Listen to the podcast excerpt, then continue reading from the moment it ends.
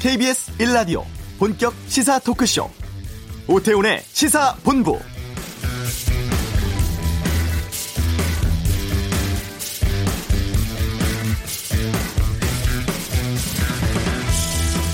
북한 목선이 NLL을 넘어서 57시간 만에 삼척항에 도착할 때까지 우리 해군, 해경, 육군 모두 알지 못했습니다. 해군 경비정과 초계기, 해경 항공기가 작전 중이었지만 목선을 탐지하지 못했죠. 어제 정부 발표에서 경계 작전 실패는 사실로 확인됐고 국방장관은 책임을 통감한다며 또다시 사과했습니다. 삼척 지역 방위를 책임지는 8군 난장이 보직 해임, 합참 의장 등 3명은 엄중 경고, 육군 23사단장 등은 징계위원회 회부하기로 했는데요. 하지만 이번 합동조사 결과 발표에도 불구하고 사실 축소, 은폐 의혹은 제대로 해소되지 않았다는 지적이 나옵니다. 또 책임자인 국방장관과 합참 의장은 조사 대상에서 빠져서 이른바 셀프 조사의 한계를 드러냈다는 비난 일고 있고 여기에 야당은 정해진 결론 짜맞추기 조사였다며 국정조사 강력히 요구하고 있는 상황입니다.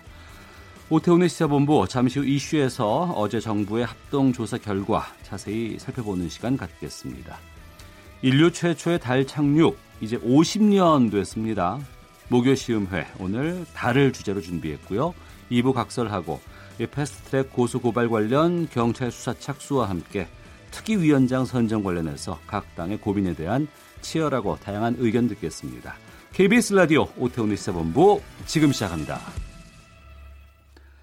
자, 이 시각 가장 핫하고 중요한 뉴스를 정리하는 시간 방금 뉴스 KBS 보도국 박찬영 기자와 함께합니다. 어서 오십시오. 네, 안녕하세요.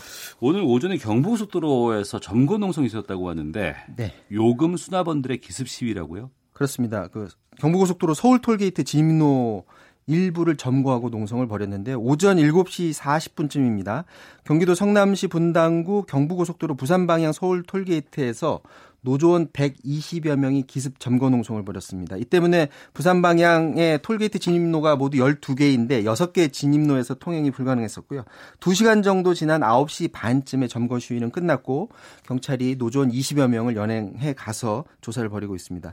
이것과 별도로 지난달 30일부터 어, 서울 톨게이트 그 위쪽에 구조물이 있거든요. 그 위로 노조원들 한 30여 명이 올라가서 또 역시 농성 중입니다. 네. 그러니까 이분들이 용역업체 직원들이신데 그러니까 도로공사가 자회사 만들어서 자회사의 정직원으로 보내려고 했고, 그런데 이걸 지금 거부하고 있는 건가요? 그렇습니다. 이분들의 요구 사항이 한국도로공사가 자신들을 자회사로 보내지 말고 네. 도로공사에서 직접 고용해달라. 이게 요구 사항인데요. 한국도로공사가 지난 1일에 통행료 수납 업무 전담하는 자회사를 출범했거든요. 그런데 이 수납원들, 그 용역회사에서 그 전에 일했던 수납원들이 모두 6,500명이었는데 이 가운데 5,100명은 어, 자회사로 들어가서 일을 시작을 했고 네. 나는 자회사로 갈 수 없다라고 거부한 1,400명이 해고됐습니다. 음. 이분들은 해고에 반발하는 게 아니라 앞서 말씀드린 대로 원천적으로 난 자회사 말고 본사로 들어가야 된다라는 걸 지금 주장을 하고 있는데 혹시 듣는 분들이 야, 용역회사에서 일하다가 본사로 들어가는 거 요구하는 건 무리한 것 아니냐 이렇게 주장할 수도 있지만 이분들 얘기 들어보면 또 납득할 만한 부분이 있습니다. 어떤 게 있죠? 이 톨게이트 수납원들 입장에서 보면 도로공사 정규직화로 곧 될 수 있는 상황이었어요, 이분들이. 음. 음. 그런데 갑자기 자회사가 생기면서 상황이 지금 역전된 건데 이게 뭐냐면 원래 이런 업무는 예전에는 도로공사의 고유 업무였다가 네. IMF 지나면서 용역으로 바뀌었고요. 그리고 용역업체 사장들이 대부분이 퇴직한 도로공사 도로공사 어, 고위직 직원들이 예, 이 용역업 그 직원들을 고용해서 일을 했었거든요. 네.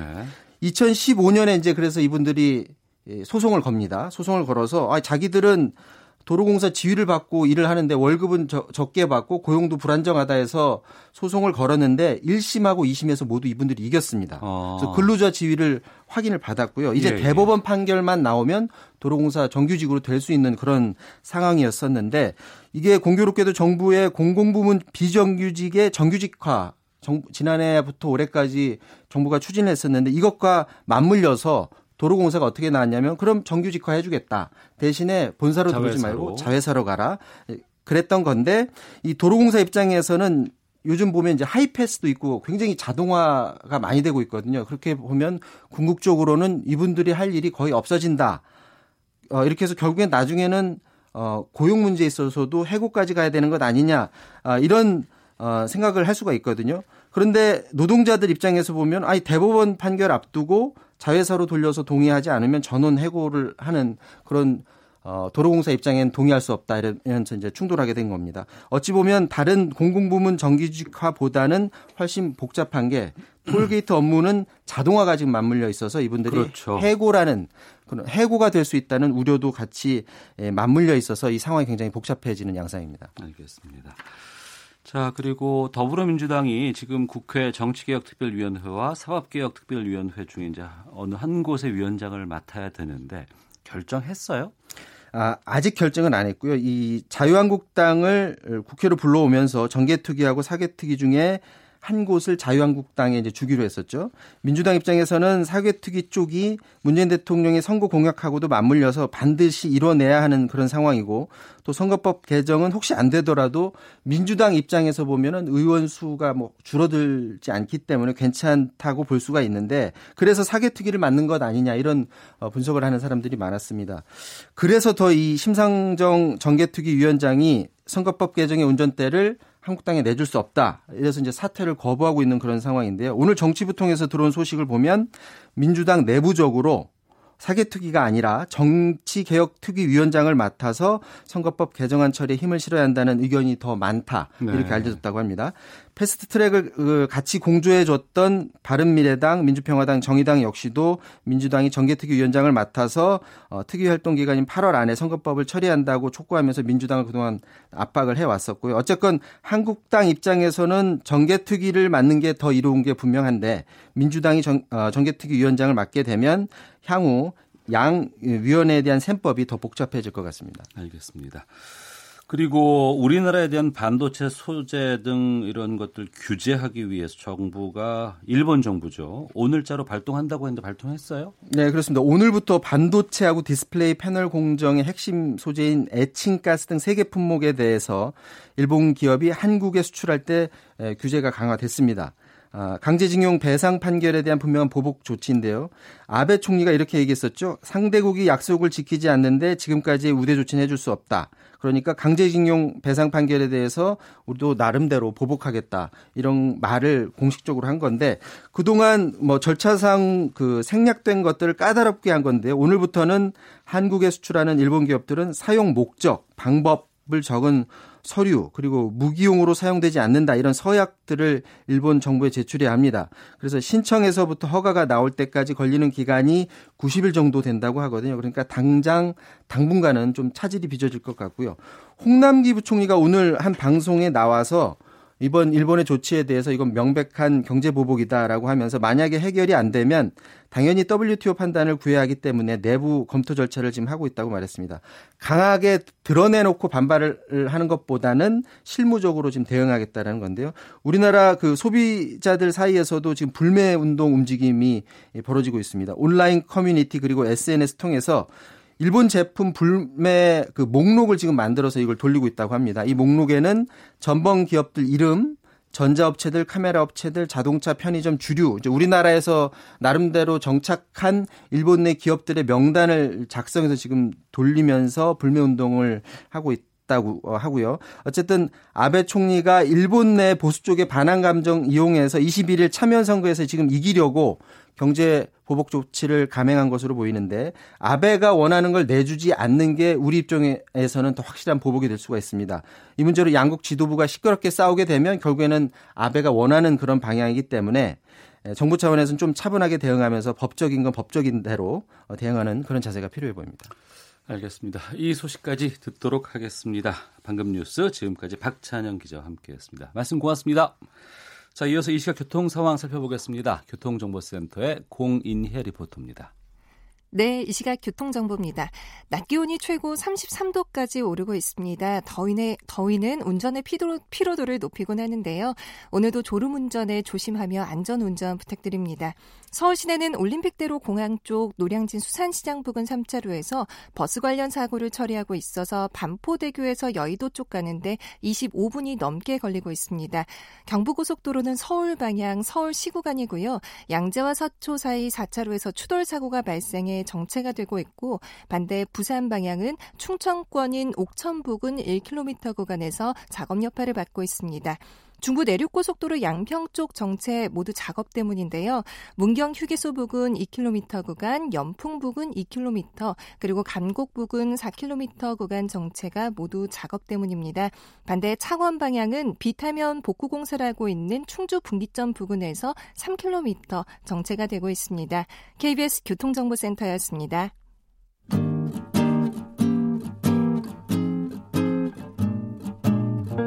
KBS 1라디오 오태훈의 시사본부 여러분의 참여로 더욱 풍성해집니다. 방송에 참여하고 싶으신 분은 문자 9730번으로 의견 보내주세요. 짧은 문자는 50원, 긴 문자는 100원의 정보 이용료가 붙습니다. 애플리케이션 콩과 마이케이는 무료고요. 시사본부는 팟캐스트와 콩, KBS 홈페이지를 통해 언제나 다시 들으실 수 있습니다. 많은 참여 부탁드려요. 네, 북한 목선의 삼척항 입항 사태에 대해서 어제 정부가 합동 조사 결과를 발표했습니다. 그동안 제기됐던 의혹에 대해서 정부가 나름의 대답을 내놓았습니다만 아직도 여전히 의심 어린 눈으로 보는 분들이 많이 계시죠. 시사본부에서 좀 여기에 대한 의혹과 사실 좀 짚어보겠습니다. 자주 국방 네트워크의 신인균 대표와 함께하겠습니다. 어서 오십시오. 안녕하세요. 예. 먼저 어제 그 정부 합동 조사 결과 발표 어떻게 보셨는지 평가 어떻게 하실지 궁금하네요. 네, 제가 뭐 생중계를 정말 놓치지 않고 끝까지 이제 봤는데 네.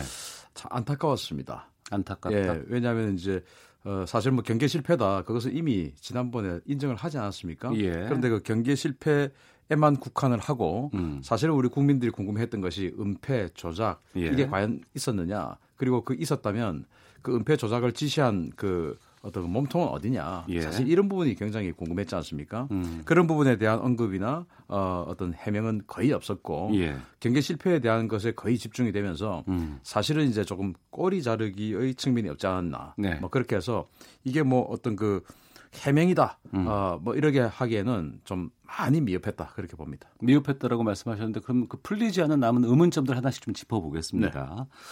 먼저 그 바다에 떠 있는 목선을 발견 못해서 57시간 지나서야 삼석항에 스스로 들어온 거 아니에요? 네네. 이게 발견하기 힘들어요?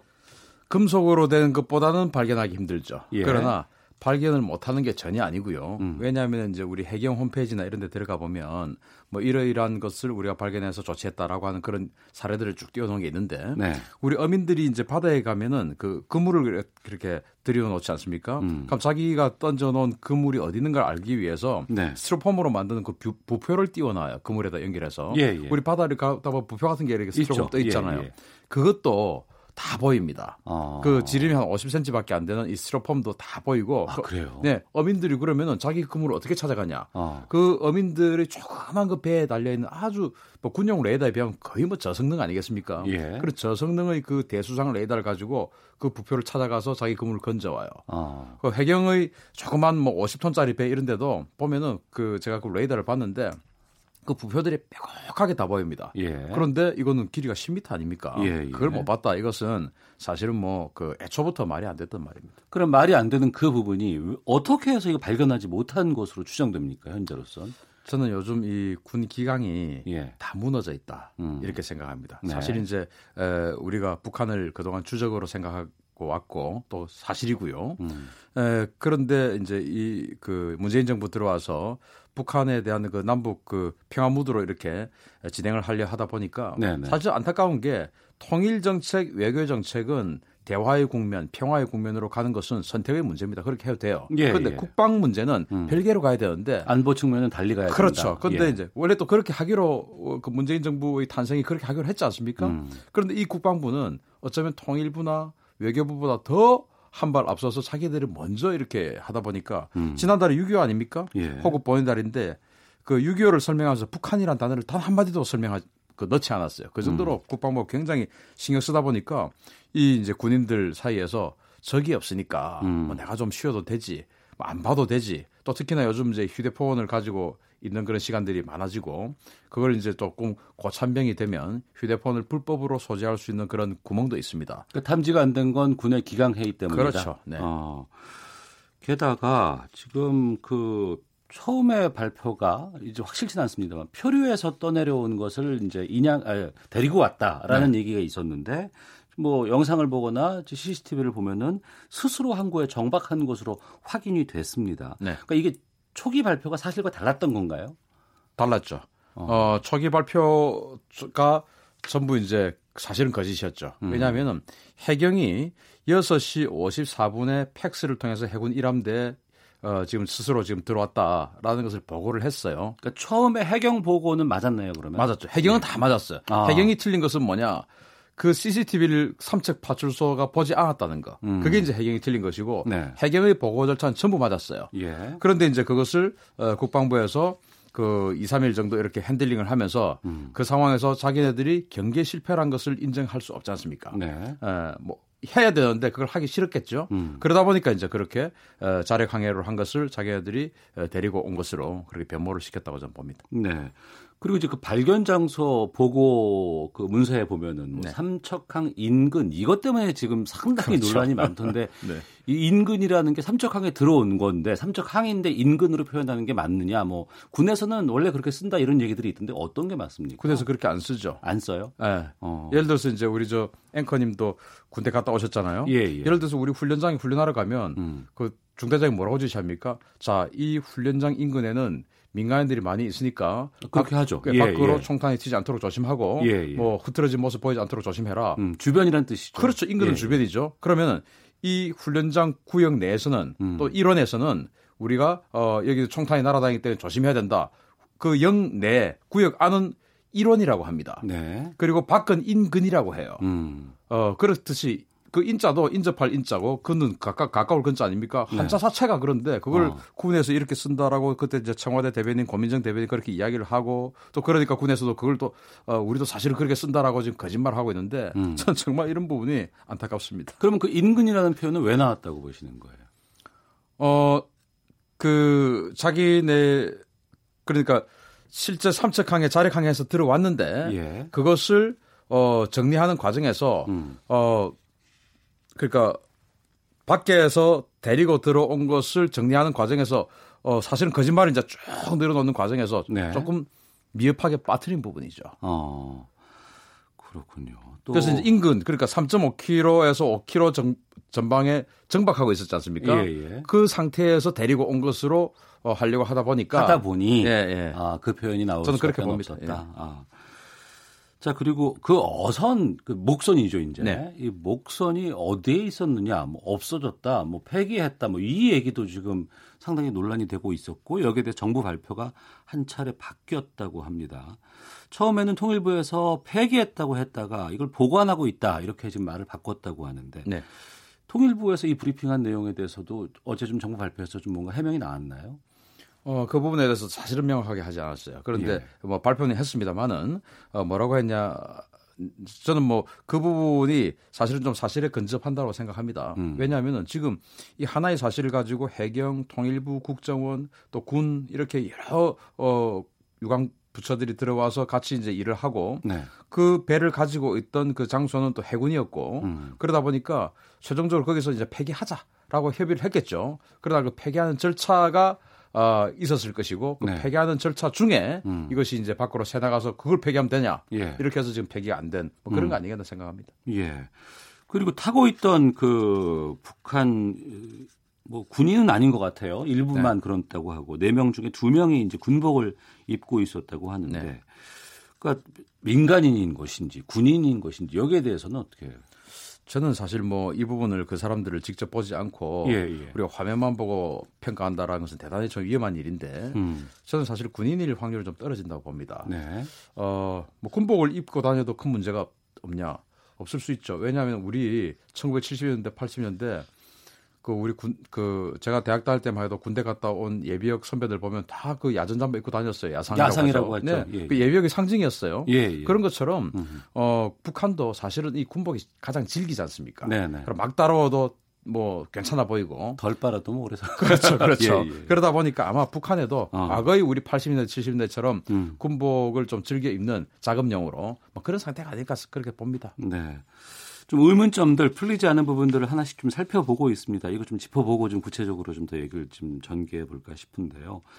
고기잡이 어, 흔적이 없는 것 같아서 어선이 아닐 거 아니냐 뭐 이런 얘기도 있던데요. 여기에 대해서는 어떻게 생각하시는지 궁금하네요. 뭐 어제 발표에 따르면 그 그물을 가지고 오징어를 건지고 건지는 과정에서 오징어가 물, 먹물을 다 뿜어서 배로 실제로 올렸을 때는 먹물이 없고 음. 그리고 이제 워낙 작은 배다 보니까 파도에 이렇게 휩쓸려서 그 그런 더러움들이 다 깨끗하게 항상 지워지는 그런 상태였다라고 네. 하는데 사실은 좀 공색하긴 합니다만은 예. 어쨌든 이것도 음. 어 우리는 그 인근 주민들이 찍은 그 휴대폰으로 찍은 사진 네. 그거 하나만 본 상태에서 음. 이게 진짜 어선이다 아니다 이것을 우리는 알 수가 없어요. 그러니까 예. 예. 이것은 어 사실은 좀 객관적인 이 군이 아니고 음. 객관적 으로 인정, 객관성을 인정받을 수 있는 어떤 그런 어, 단체에 의한 조사가 필요한 부분이라고 생각합니다. 네.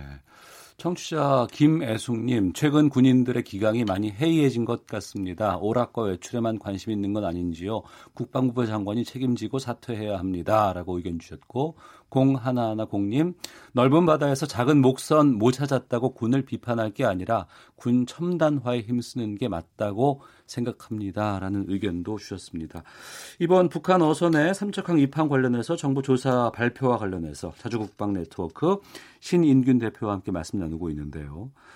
그러니까 4명이 이 배에 타고 있었고 네. 그중에 2명은 귀순 의사를 밝혔습니다만 남은 2명은 귀환을 원해서 사흘 만에 아마 북으로 돌려보냈다고 지금 발표가 나오고 있습니다. 근데 네. 여기에 대해서 너무 빨리 보낸 거 아니냐, 조사를 좀 철저히 했어야 되는 것 아니냐 이런 지적도 나오고 있습니다. 두 명을 돌려보낸 정부의 조치는 어떻게 보시는지? 이제 본인이 가겠다라고 하면 돌려보내는 건 맞는데, 네. 그러나 이제 이 가겠다라고 한 사람들이 그 진술을 번복해서 가겠다라고 한 거거든요. 네. 처음엔 남겠다라고 했다가 음. 나중에 이제 가겠다라고 한 거거든요. 네. 그래서 이제 이 의혹들이 나오는 것이고 처음에는 남겠다고 한 사람이 왜 갑자기 또 가겠다라고 의사를 바꿨는지 그럼 이 사람의 진짜 진위는 뭔지 이런 것들을 사실은 어 교차 cross check 교차 검증해 가지고 다 살펴본 후에 정말로 가겠다는 게 맞구나. 네. 아니면 최 정말로 어 처음부터 이 사람들은 속아서 왔구나 라는 판단이 확실히 되었을 때 보내주는 것이 그동안의 상례였는데 네. 사흘 만에 어, 어영 그 사실은 이게 이제 또 이런 의혹이 증폭됐던 게 두 시간만 조사하고 보냈다. 음. 사실은 이제 어제 들어보니까 두 시간 조사를 한 건 아니었어요. 일곱 예, 시간 정도 예. 조사를 했고, 예. 어 그리고 이제 대기를 좀 시키고 이제 보내줬는데 그 일곱 시간 조사도 사실은 긴 건 아니죠. 음. 어뭐 어, 뭐 인적 사항 적고 뭐 경위 적고 이를 하다 보면 사실은 뭐 몇 시간 후딱 합니다. 네. 그래서 이런 부분에 대해서는 최근에 어, 지난 주말에 뭐 판문점에서의 어떤 그 대단한 어떤 행사 뭐 이런 것들과 더불어서 이 남북관계 개선에 대해서 이 정부가 너무나 신경을 쓰다 보니까 음. 이런 부분에 대해서 의혹을 살 수 있는 그런 어, 행위를 한 것이 아니냐. 즉 이 두 명의 의사가 실제로 우리 이제 어, 일부 그 의혹을 보내는 분들이 생각하기에 가기 싫었는데 정부가 억지로 밀어서 보낸 건 아니냐. 이런 의혹도 있거든요. 네. 혹시 그랬다라고 하면 대단히 이제 인권적으로 그 아주 그 비판받아 마땅한 행동인데 그런 부분에 대해서 의혹이 사실은 이제 가버렸으니까 음. 어, 시원하게 해소될 길은 없죠. 네. 경계 실패에 대한 책임에 대해서 사과하고 뭐 그 부분까지는 뭐, 이, 뭐 사과가 나왔다고 하니까 한다고 하지만 네. 그럼에도 지금 몇 가지를 짚어보면 어제 정부 발표가 좀 미흡한 부분들을 분명히 존재하는 것 같습니다. 그럼 결론적으로 이번 정부의 군 허위 보고라든가 사건 은폐, 축소 시도 여기에 대해서는 정부는 없었다 이렇게 발표를 했거든요. 여기에 대해서도 말씀해 주시죠. 어, 제가 사실 어제 그 발표문이 A4 영상 24페이지짜리였지 않습니까? 그 전부 다 보면서 일일이 다 분석을 해봤는데 어 정말 허점들이 너무나 많고 음. 모순점들이 너무나 많고 논리적으로 연결 안 되는 부분들이 너무나 많았어요. 네. 어, 그래서 어, 이 어제 그 발표는 제대로 된 발표가 될 수밖 될 수가 없는 구조였습니다. 예. 왜냐하면 예. 국방부 감사관실에서 주체가 돼서 했지 않습니까? 음. 자, 그러면 우리는 아까 지금 이제 우리 청취자 여러분들께 한 분이 국방부 장관 사퇴하라 이런 음. 그 의견도 지금 보내주셨는데 네. 국방부 장관에 대해서 지금 조사를 해야 된다. 음. 합참 의장에 대해서 조사를 해야 된다. 그러니까 국방부 장관과 합참 의장에 대한 조사는 없었죠. 없었죠. 예. 왜? 그 부하가 하는데 어떻게 할 수 있습니까? 또이 음. 국방부 장관과 합참 의장을 컨트롤한 더 상부, 즉 청와대 국가안보실을 조사해야 된다. 네. 이게 이제 국민들의 생각이었는데 음. 그런 부분에 대해서 전혀 조사가 이루어지지 않았고 예. 어제도 그 부분에 대해서 전혀 어, 내용이 없었어요. 음. 그냥 어, 그런 거 없었다. 라고만 하고 말았기 때문에 이, 이 어떤 그 축소 은폐 이 논란은 앞으로도 계속 이어갈 수밖에 없는 어, 네. 그런 상황이다 보는 것이죠. 그러니까 어제까지 나온 정부의 대응이나 언론 브리핑도 부족했다. 어, 부족했죠. 예. 예. 그리고 이제 그 청와대 행정관이 왔냐 안 왔냐 뭐 음. 이제 또 그 협의했냐 안 했냐 이런 걸 하는데 그 백브리핑이라고 있지 않습니까? 네, 네. 익명 브리핑을 할 때.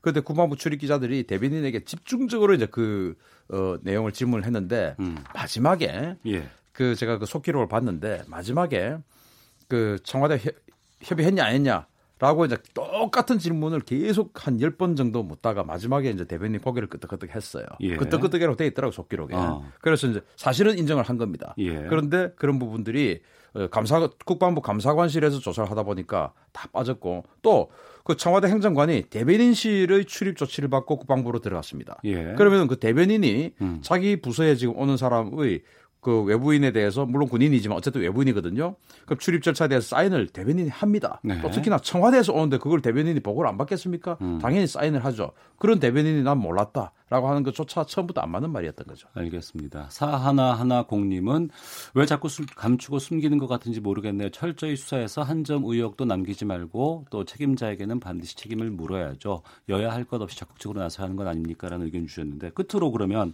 어.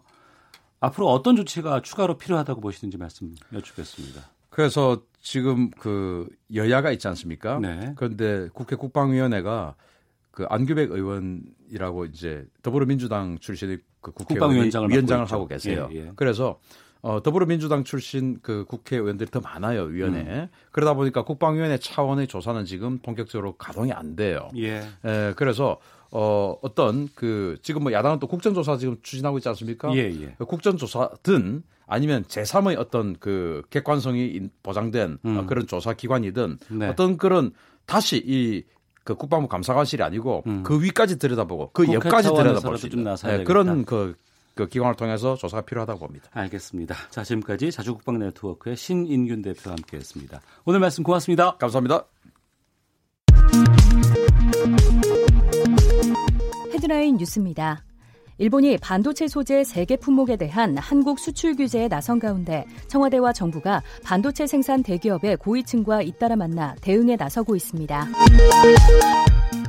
이낙연 국무총리는 공공부문 비정규직 파업과 관련해 재정 여건과 기관의 경영 상태를 고려하면서 처우를 지속적으로 개선하겠다는 정부의 의지는 확고하다며 정부를 믿고 노사가 대화로 접점을 찾아주시기 바란다고 말했습니다. 자유한국당 나경원 원내대표는 오늘 국회 교섭단체 대표연설에서 문재인 정권이 절대 권력 완성을 위해 민주주의를 악용하고 있다면서 이는 이코노미스트지가 말한 신독재 현상과도 부합한다고 말했습니다.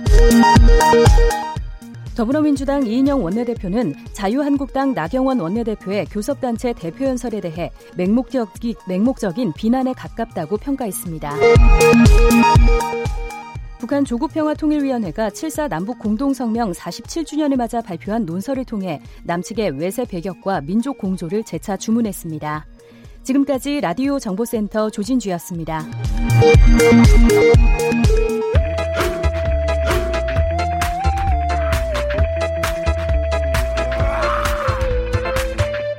오태우래 시사 본부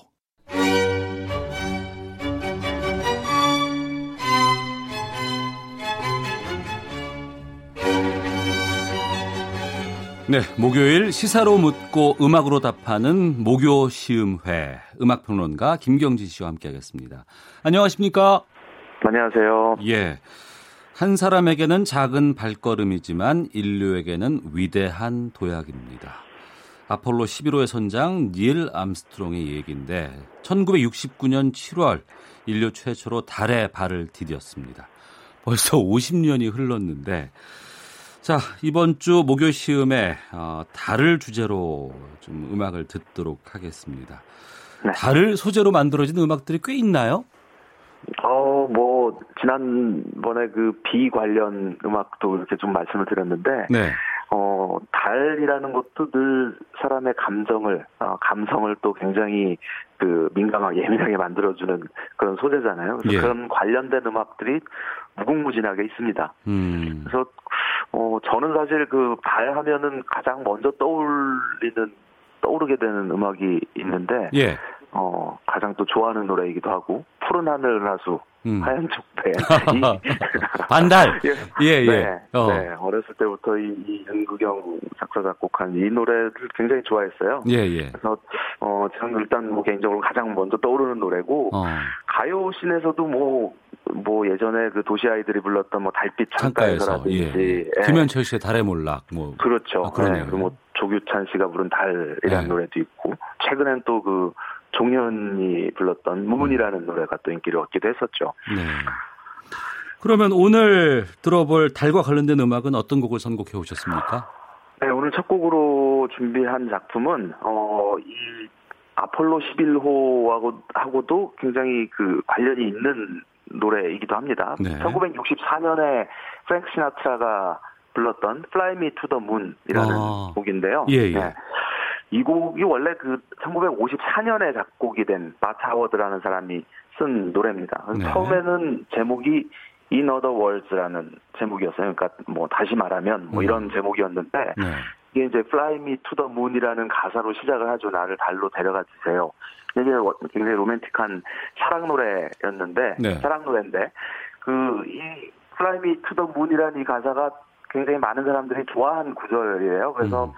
어, 이후에 그 패길리라는 이제 여성 가수가 이 노래를 또 부르기도 했었는데 네. 작곡가에게 제목을 변경해달라고 아예 요청을 해요. 어. 그래서 어, In Other Words라는 제목에서 Fly Me to the Moon이라는 제목이 됐고 음. 이거를 이제 64년에 프랭크 시나트라가 어, 그, 카운트 베이시 오케스트라와 함께 이제 녹음을 합니다. 네. 이때 이제 이 곡을 편곡했던 사람이 그 유명한 퀸시 존스라는 아. 또이 프로듀서였는데, 예, 예.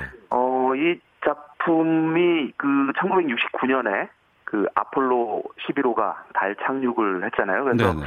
닐 암스트롱과 버즈 올드린이 함께 이제 어 달에 첫 발을 내딛었는데 어. 이때 어. 버즈 올드 그 버즈 올드린이 어 카세트 플레이어로 예. 달에서 예. 이, 이 노래 틀었대요? 예, 네, Fly Me to the Moon을 틀었습니다. 어. 그래서 어 달에서 울려 퍼진 최초의 노래 로 이제 어, 남아 있는 작품이기도 하죠. 네. 프랭크 시나타라의 목소리로 Fly Me to the Moon 잠깐 듣고 계속해서 말씀 이어가겠습니다. Let me see what spring is like on Jupiter and Mars. In other words, hold my hand. In other words, baby, kiss me. Fill my heart with song and let me sing forevermore. You are all I long for, all I worship and adore.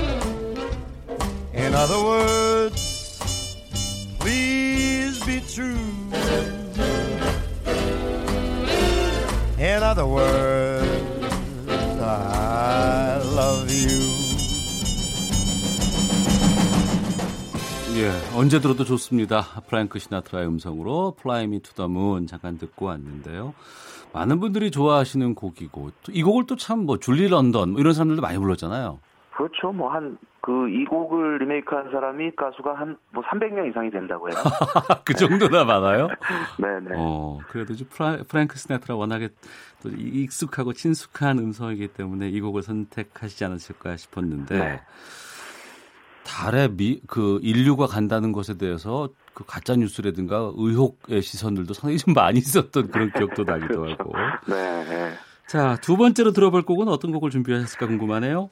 네, 이번에 들을 곡은 데이빗 보위 그몇 년 전 세상을 떠났죠. 데이빗 보위의 첫 히트곡이기도 했던 네. 1969년에 발표된 Space Oddity 라는 작품입니다. 예. 어, 이 방금 그, 그 달착륙에 관한 뭐, 그 음모론 뭐 이런 것도 살짝 말씀해 주셨는데 네. 사실 이 그 음모론은 지금도 굉장히 그 인터넷에 검색해 보면 굉장히 많은 이야기들이 돌고 있는데 음.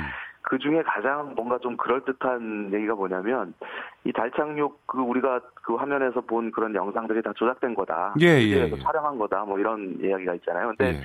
그 영상을 만든 사람이 스탠리 큐브릭이라는 감독이다라는 게 또 이제 설득력을 가지고 있거든요. 예, 예. 그러니까 스탠리 큐브릭이 68년에 2001년 우주 오디세이라는 영화를 통해서 너무도 완벽하게 이 우주의 아. 모습을 재현을 했기 때문에 예. 이런 이야기가 나올 정도였는데 이 영화에서 영감을 얻어서 만든 작품이 Space Oddity라는 곡입니다. 음. 근데 이 곡이 그 아폴로 11호가 그 발사되기 5일 전에 발매가 됐어요. 예. 근데 이 내용은 그 우주 비행사가 뭔가 문제가 생겨서 음. 결국 귀환을 하지 못하고 우주 미아가 되는 그런 내용입니다. 그래서 내용이 워낙 그렇다 보니까 어 당시에 이제 그 영국 BBC 방송국에서는 이 아폴로 11호가 지구로 무사히 다 귀환할 때까지 이 노래를 금지를 시켜요.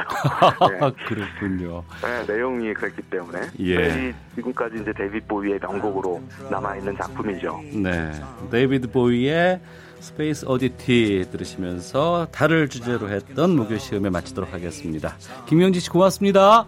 네, 고맙습니다. 예, 저는 2부에 다시 돌아오겠습니다. Take your protein pills and put your helmet on. Ground control to Major Tom. Seven, six, commencing countdown engines on. Three, two, check ignition and may God's love be with you.